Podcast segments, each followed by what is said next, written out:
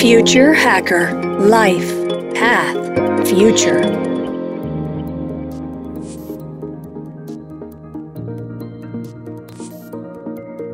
Olá pessoal, bem-vindo aqui ao terceiro e último bloco, um papo ótimo com Dom Louro.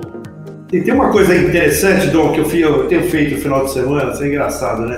Por exemplo, eu tenho resgatado alguns grandes cantores, né? Tipo Elis Regina, Milton Nascimento, Aretha Franklin, né? Dizer, tentando entender, quer dizer, o grau de intuição que eles tinham no momento que eles cantavam. E aí é muito interessante porque tem um programa que chama React.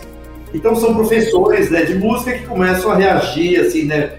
Falando da técnica que essas pessoas tinham. Mas assim, que se percebe é que um componente de intuição ali, quer dizer, você vê que tinha técnica, tinha, mas assim, tem uma alma, uma coisa de intuição tão forte que assim, é quase tentar explicar uma intuição. Você acha que um dia a inteligência artificial pode chegar nesse patamar? Ô André, você com as suas perguntas, rapaz, você não é fácil não, hein? Se a gente juntar 20 baixinhos lá do sexto ano, antigamente era quinta série, ele quebra as pernas de quaisquer professores. Essa idade, para mim, é maravilhosa. Eu tenho um estudo muito grande no desenvolvimento cognitivo né, dessas crianças, na faixa etária de 8 a 12, principalmente. É claro que a gente tem um desvio, justamente para recuperar os obstáculos que ocorrem no meio dessa loucura. Então você tem obstáculos epistemológicos de aprendizagem, obstáculos cognitivos e que se você entender aonde está o probleminha de entendimento e compreensão da criança, ela não precisa de professor particular. Você remove esse obstáculo e vida que segue. Você pega adultos executivos, por exemplo, que ele deixou de raciocinar porque foram tantas máquinas que ele perdeu, por exemplo, a maior parte dos problemas do dia a dia. E eu fui numa grande empresa, né, sem poder citar nome, eu fui numa grande empresa com 49 engenheiros, a diretora falou: "Mas professor, eles não sabem mais pensar, porque tudo é máquina, tudo é máquina".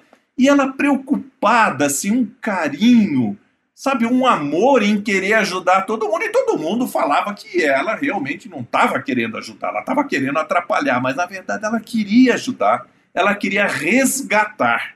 E aí nós fizemos um trabalho de passar um tempo lá dentro para entender como eles trabalhavam e ter compreensão das dificuldades que eles tinham no dia a dia. Isto feito, nós desenvolvemos mais de mil exercícios em resolução de problemas baseado nos problemas do dia a dia deles. Tudo para resolver com sistemas de equação de primeiro e segundo grau. Lembra daqueles sisteminhas?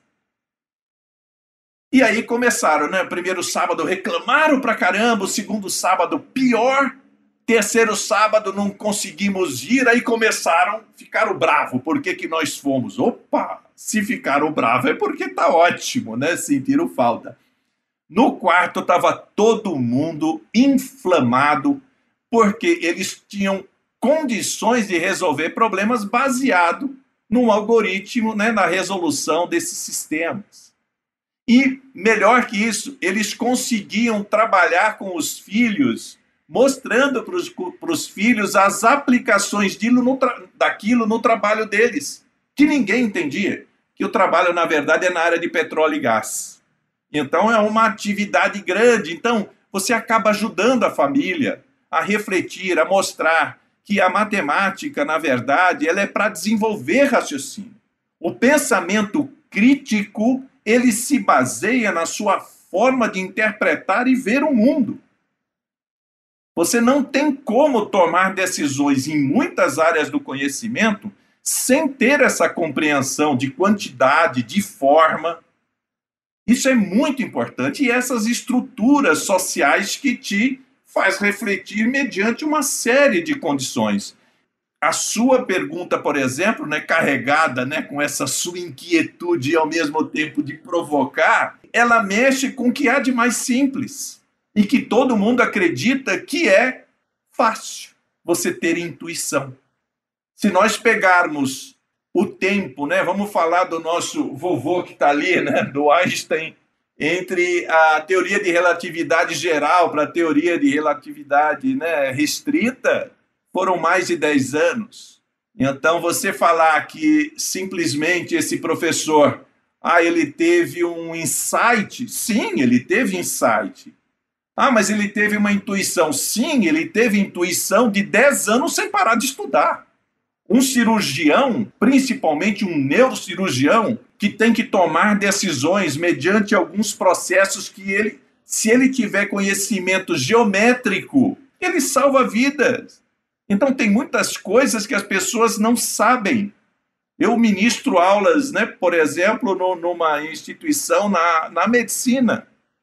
E vou falar sobre tecnologias eu vou falar sobre tudo isso que está acontecendo, que são cursos de pós-graduação, são médicos que já estão na lida do dia a dia e que eles voltam para os bancos escolares buscando conhecimento, buscando compreender essa velocidade que o mundo está tendo. Porque hoje você tem equipamentos que trazem uma resposta para o médico e que esse médico na universidade não foi preparado para fazer essa leitura. E os robôs que nós temos de beira de leito, que controlam as 70 salas de UTI simultaneamente, cuidando, né, monitorando todos esses pacientes, eliminando muitos médicos que estavam circulando. Mas para essas instituições foram momentos muito bons de adquirir essas tecnologias porque eles têm dificuldade de arrumar profissionais da saúde para trabalhar também. E quando tem profissionais, ele não é bom, segundo o relato deles. Então, as tecnologias vêm somar. E é isso que nós temos que entender. A tecnologia ela vem para somar. A tomada de decisão é humana. A tecnologia é de apoio à decisão profissional. Portanto, o profissional hoje que parar de estudar, ele está assinando um alto flagelo, André. E esse autoflagelo tem imbricamentos que não são confortáveis para esses profissionais, porque eles vão aparecer muito mais como ineficazes, por conta dessa liquidez tecnológica em que tudo vem à tona instantaneamente. E as pessoas são mais criteriosas, as pessoas são mais ah, agressivas, elas buscam mais respostas, e respostas que às vezes o profissional não consegue entregar. Porque a pessoa que está na frente dele estudou mais que ele naquele momento, porque estava na internet durante 72 horas estudando o caso da vovó, do, do filho, da filha, não importa. E aí você começa a ver coisas que realmente são difíceis de você aceitar. E eu estou dizendo isso porque a sua pergunta, na verdade, ela nos empurra de novo para a reflexão. E o que vem pela frente é um modelo de educação onde o ator e o receptor têm que ter papéis iguais ou semelhantes nessa encenação. Porém, o tutor sempre será o tutor. O tutor é a pessoa que tem esse conhecimento que é integrativo. Não somente a medicina integrativa, ela é a vedete de hoje, mas a educação integrativa daqueles profissionais que têm um conhecimento basal mais sólido é que verdadeiramente terão mais tranquilidade frente aos nossos alunos, que cada dia estão mais inquietos, muito inquietos. Perfeito. Dom, deixa eu fazer uma questão, uma última questão agora, também não tão simples. Aqui não tem questões simples, mas é uma questão de conhecimento, mas ao invés de falar de conhecimento líquido, conhecimento de fora, estou falando do autoconhecimento. Então eu queria, eu queria fazer essa última questão. Como a gente deve fazer para não cair na armadilha do que realmente somos ou do que gostaríamos de ser? Nós teremos aí riscos e oportunidades. Em 2006, eh, nós já tínhamos um trabalho, eu e Tânia Fraga, desenvolvendo cavernas digitais, não somente no Brasil, como fora. E na época, por exemplo, no Canadá, foi desenvolvida uma cave digital para a área de fisiologia humana, que os professores nunca mais deram as mesmas aulas, porque os alunos entravam na cave e estudavam fisiologia tocando, interagindo, ouvindo, já tinha uma condição hipermediática, já desenvolvida e que o ensino já na época, isso já faz 20 anos, já tinha um outro significado para eles, que era melhor. E ainda eles recebiam uns shots, né, que seriam algumas gotas dessas aulas que, assim, eles já vinham no meio do caminho sendo preparados, excitados, provocados para a nossa aula de hoje, que você ia entrar e você não sabia, você ia interagir. E ali você está ouvindo um barulho, por exemplo, você não tem que ter nada para escutar ou uma ressonância ou não, você estava dentro do corpo humano simulando, né, com paredes. Você tem ali uma projeção fantástica, totalmente trabalhada, matematicamente trabalhada, e que eles começavam a perguntar para o tutor, professor André, poxa vida, olha esse esse barulho, esse movimento, e ali acontecia a aula, e às vezes até ele ficava em xeque sem saber o que estava acontecendo. E aí vinha a discussão e outros colegas junto que já trabalhavam uma metodologia ativa baseada em problemas, né? não projetos. Nesse caso era problema. O problema era justamente você identificar a patologia do local e você né, colocar isso para fora. Hoje, esses ambientes que nós estamos trabalhando, eles têm uma certa similaridade. Então, 2006, 2003, começamos esse trabalho em 98. E em 2000, nós montamos o Instituto de Matemática e Arte de São Paulo, eu, Tânia Fraga e o Biratã D'Ambrosio, tentando olhar matemática, arte e tecnologia, computação gráfica. Matemática, arte e tecnologia é você usar de álgebra e geometria complexa né, na construção de mundos digitais que nós já fazíamos. Em 2008, nós tínhamos um grupo uh, muito forte na área de, de inteligência artificial e ciência cognitiva, né, na PUC de São Paulo, na computação, e nós já discutíamos tudo isso. E nós, por quatro anos, fizemos quatro eventos internacionais dentro de um ambiente imersivo na internet, onde todo mundo estava no mesmo local, todo mundo sentava, Aí eu chamava o André, o André levantava da cadeirinha, descia, subia o palco, ia no púlpito, atrás dele tinha um espaço enorme que ele passava o PPT dele, todos nós assistindo, interagindo lá dentro. Aquilo já era um metaverso. Então, todos esses trabalhos, já em 2008, a gente escreveu alguns papers né, durante alguns anos e depois ah, os investimentos acabam né, cessando esses trabalhos, porque alguns achavam que tudo isso era um sonho, né? Que tu, mas assim, não tinha nada de sonho, era realidade. É que as pessoas têm medo. Até hoje elas têm medo.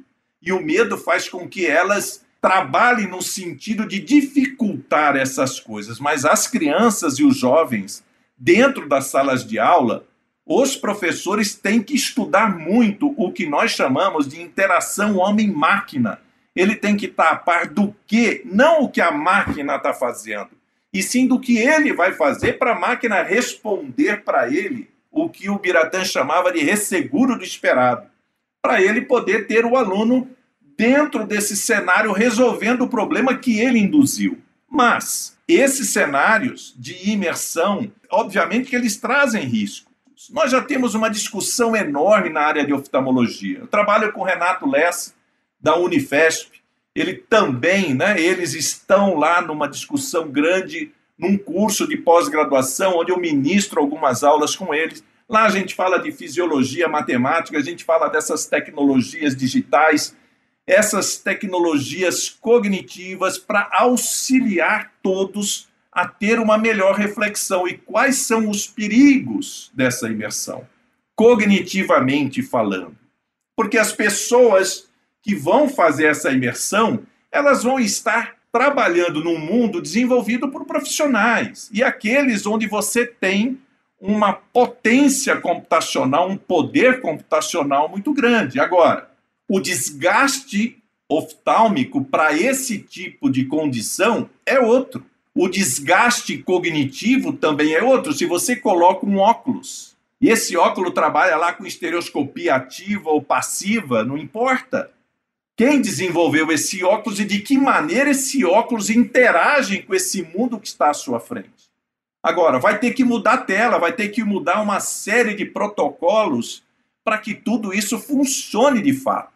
Mas eu ainda vejo um tempo elástico para isso tudo ocorrer, principalmente para chegar dentro das escolas. Obviamente que isso vai chegar nesses smartphones de maneira mais rápida, porque tudo isso já tem, na verdade. É desde 2008 que tudo isso já veicula, todo mundo brinca com isso, já tinha realidade virtual aumentada, já tinha realidade assistida. Nada disso é novo. Que precisa é cross the chasm, né? Ultrapassar o abismo. Nada disso é novo, André. Tem aí 15, 20 anos. Então, a parte de computação afetiva já é antiga. Agora, toda vez que nós falarmos de cognição no mundo da tecnologia, é matemática, é física, é bioquímica, é biomecânica, e não dá para fugir disso. As pessoas que vão para um curso universitário hoje, não importa quais sejam, aquelas matérias basais, eu vou fazer bioquímica, bem, eu vou fazer de qualquer jeito, porque eu não aguento isso, preciso passar. Vou fazer bioestatística, e todo mundo queria fazer de qualquer jeito. Daqui para frente vai ser diferencial. Não adianta as pessoas quererem ficar discutindo qual é o perfil do profissional do futuro, quais são as skills, né, as habilidades desses profissionais. Isso é uma viagem.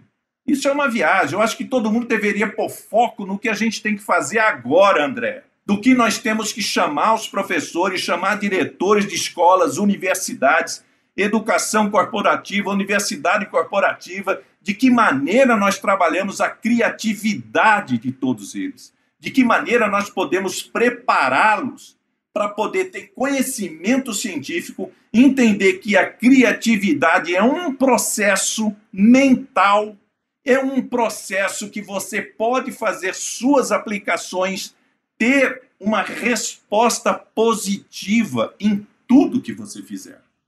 Nós não podemos esquecer que há muito interesse atrás do metaverso, mas muito interesse.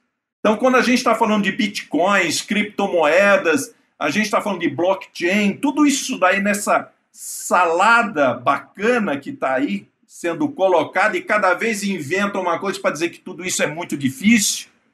Não tem nada de difícil, é você sentar, pôr a bundinha na cadeira, estudar e que você está bem. Dois, três meses de estudo, você está ótimo. E todo mundo vai ter que tomar um banho dessa tecnologia basal para começar a entender como é que ele deve se comportar daqui para frente porque todo mundo é monitorado 24 horas por dia.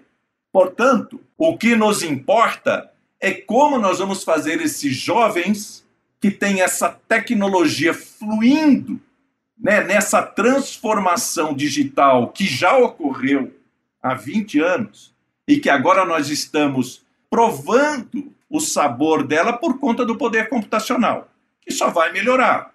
Porém, nós temos uma, um outro advento, o 5G. Sem falar do que ele pode ser nocivo, ele de novo vai mudar o processo pelo qual a nossa interação com máquina vai ocorrer. As pessoas ficam preocupadas né, com as empresas, ah, porque eles estão demitindo, eles estão admitindo, ninguém mais sabe como admite, como demite. Mas não é esse o problema.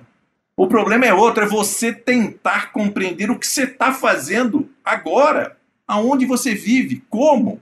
Procure universidade, tem cursos livres, tem cursos gratuitos. Tente se interar, não fique em casa olhando para o céu ou no YouTube. Isso não dá pé. Uma coisa é você ter informação, outra coisa é você ter dados e outra coisa é ter conhecimento. Essa onda de que existe o paralelo né, e linear visão de que dados, informação e conhecimento não é bem assim, né? Porque ela é tridimensional. Do dado, para você chegar na informação, você tem que ter conhecimento. Se não, não rola. Se você não tiver conhecimento, não adianta ter dado. E se você tem dado, qual é a estrutura desse dado? Não são quaisquer dados. 40% do nosso tempo para você trabalhar com bancos de dados já prontos é você ali separar o joio do trigo inicialmente para saber o que, serve, o que, não serve, o que, dá para fazer, o que, que não dá para fazer e quais são modelos que nós vamos trabalhar para ter uma resposta cognitiva e não de um business intelligence, por exemplo, de fazer matching. Nós estamos falando de predição, não estamos falando de match. Aí a coisa começa a tomar um caminho diferente. E para tomar um caminho diferente, passa pelas escolas, passa por esses jovens, por esse programa maravilhoso que vocês têm aí dos hackers e que buscando essas cabeças assim, para falar um pouquinho sobre elas, eu tenho um monte de baixinhos de 10, 11, 9 anos que eu vou trazer para poder falar, né, para você ver o que eles estão pensando, porque isso é maravilhoso. E é não, esse é, inclusive, é um dos propósitos, exatamente. A gente tem um programa global aí, feito com Bisingular, né, de Indiana, que é exatamente buscar essas mentes. Conte comigo, porque eu conheço muitos deles e vão ficar felicíssimos de saber que vocês dão asas e vão ouvi-los. Não, vamos ouvir sim e dar exatamente a exposição para eles, para todo o espaço que merece. Dom, a gente está chegando aqui ao final. Eu queria que é uma aula que a gente teve aqui. Eu queria agradecer muito a tua presença. A gente poderia fazer uns 15 blocos aqui, porque acho que tanto conteúdo que você tem e, e foi muito, muito rico aqui. Eu queria que você voltasse aqui mais vezes e você fica aqui, sinta-se em casa, como se estivesse, você já, tá, já, já faz parte da casa aqui. Então, eu queria te agradecer novamente aí a sua, sua presença. Será um prazer. Uh, na verdade, em algum outro momento seria muito importante a gente falar um pouco da trajetória que eu saí do país para implantar laboratórios em mais de 50 países. E aí você conhece culturas, né? Essa pergunta, poxa, qual é a diferença da educação? o que significa né, uma educação onde você tem laboratórios verdadeiramente para a criança aprender, de que maneira esses laboratórios estão disponíveis para todos nós. E para as pessoas entenderem que nós precisamos de paixão, nós precisamos de tutores, nós precisamos de mestres, não importa quantos anos tenhamos. Nós precisamos de mestres, e mais que isso, de colegas, de amigos que não parem de aprender, que não parem de ficar inquietos e que queiram discutir, porque para a mesa não se muda mentes, se traz mentes diferentes para que a gente avance necessariamente nessa evolução cognitiva que todos nós esperamos e que no final é felicidade. O que nós buscamos é harmonia, é a felicidade e é a paz para todos nós. Acredito exatamente nisso. As, as mentes diferentes é que fazem né, a, a dissonância que cria o caldo da evolução. Muito obrigado, pessoal. Aqui é o Dom Louro. Até a próxima. Até a próxima. Future Hacker Life Path Future.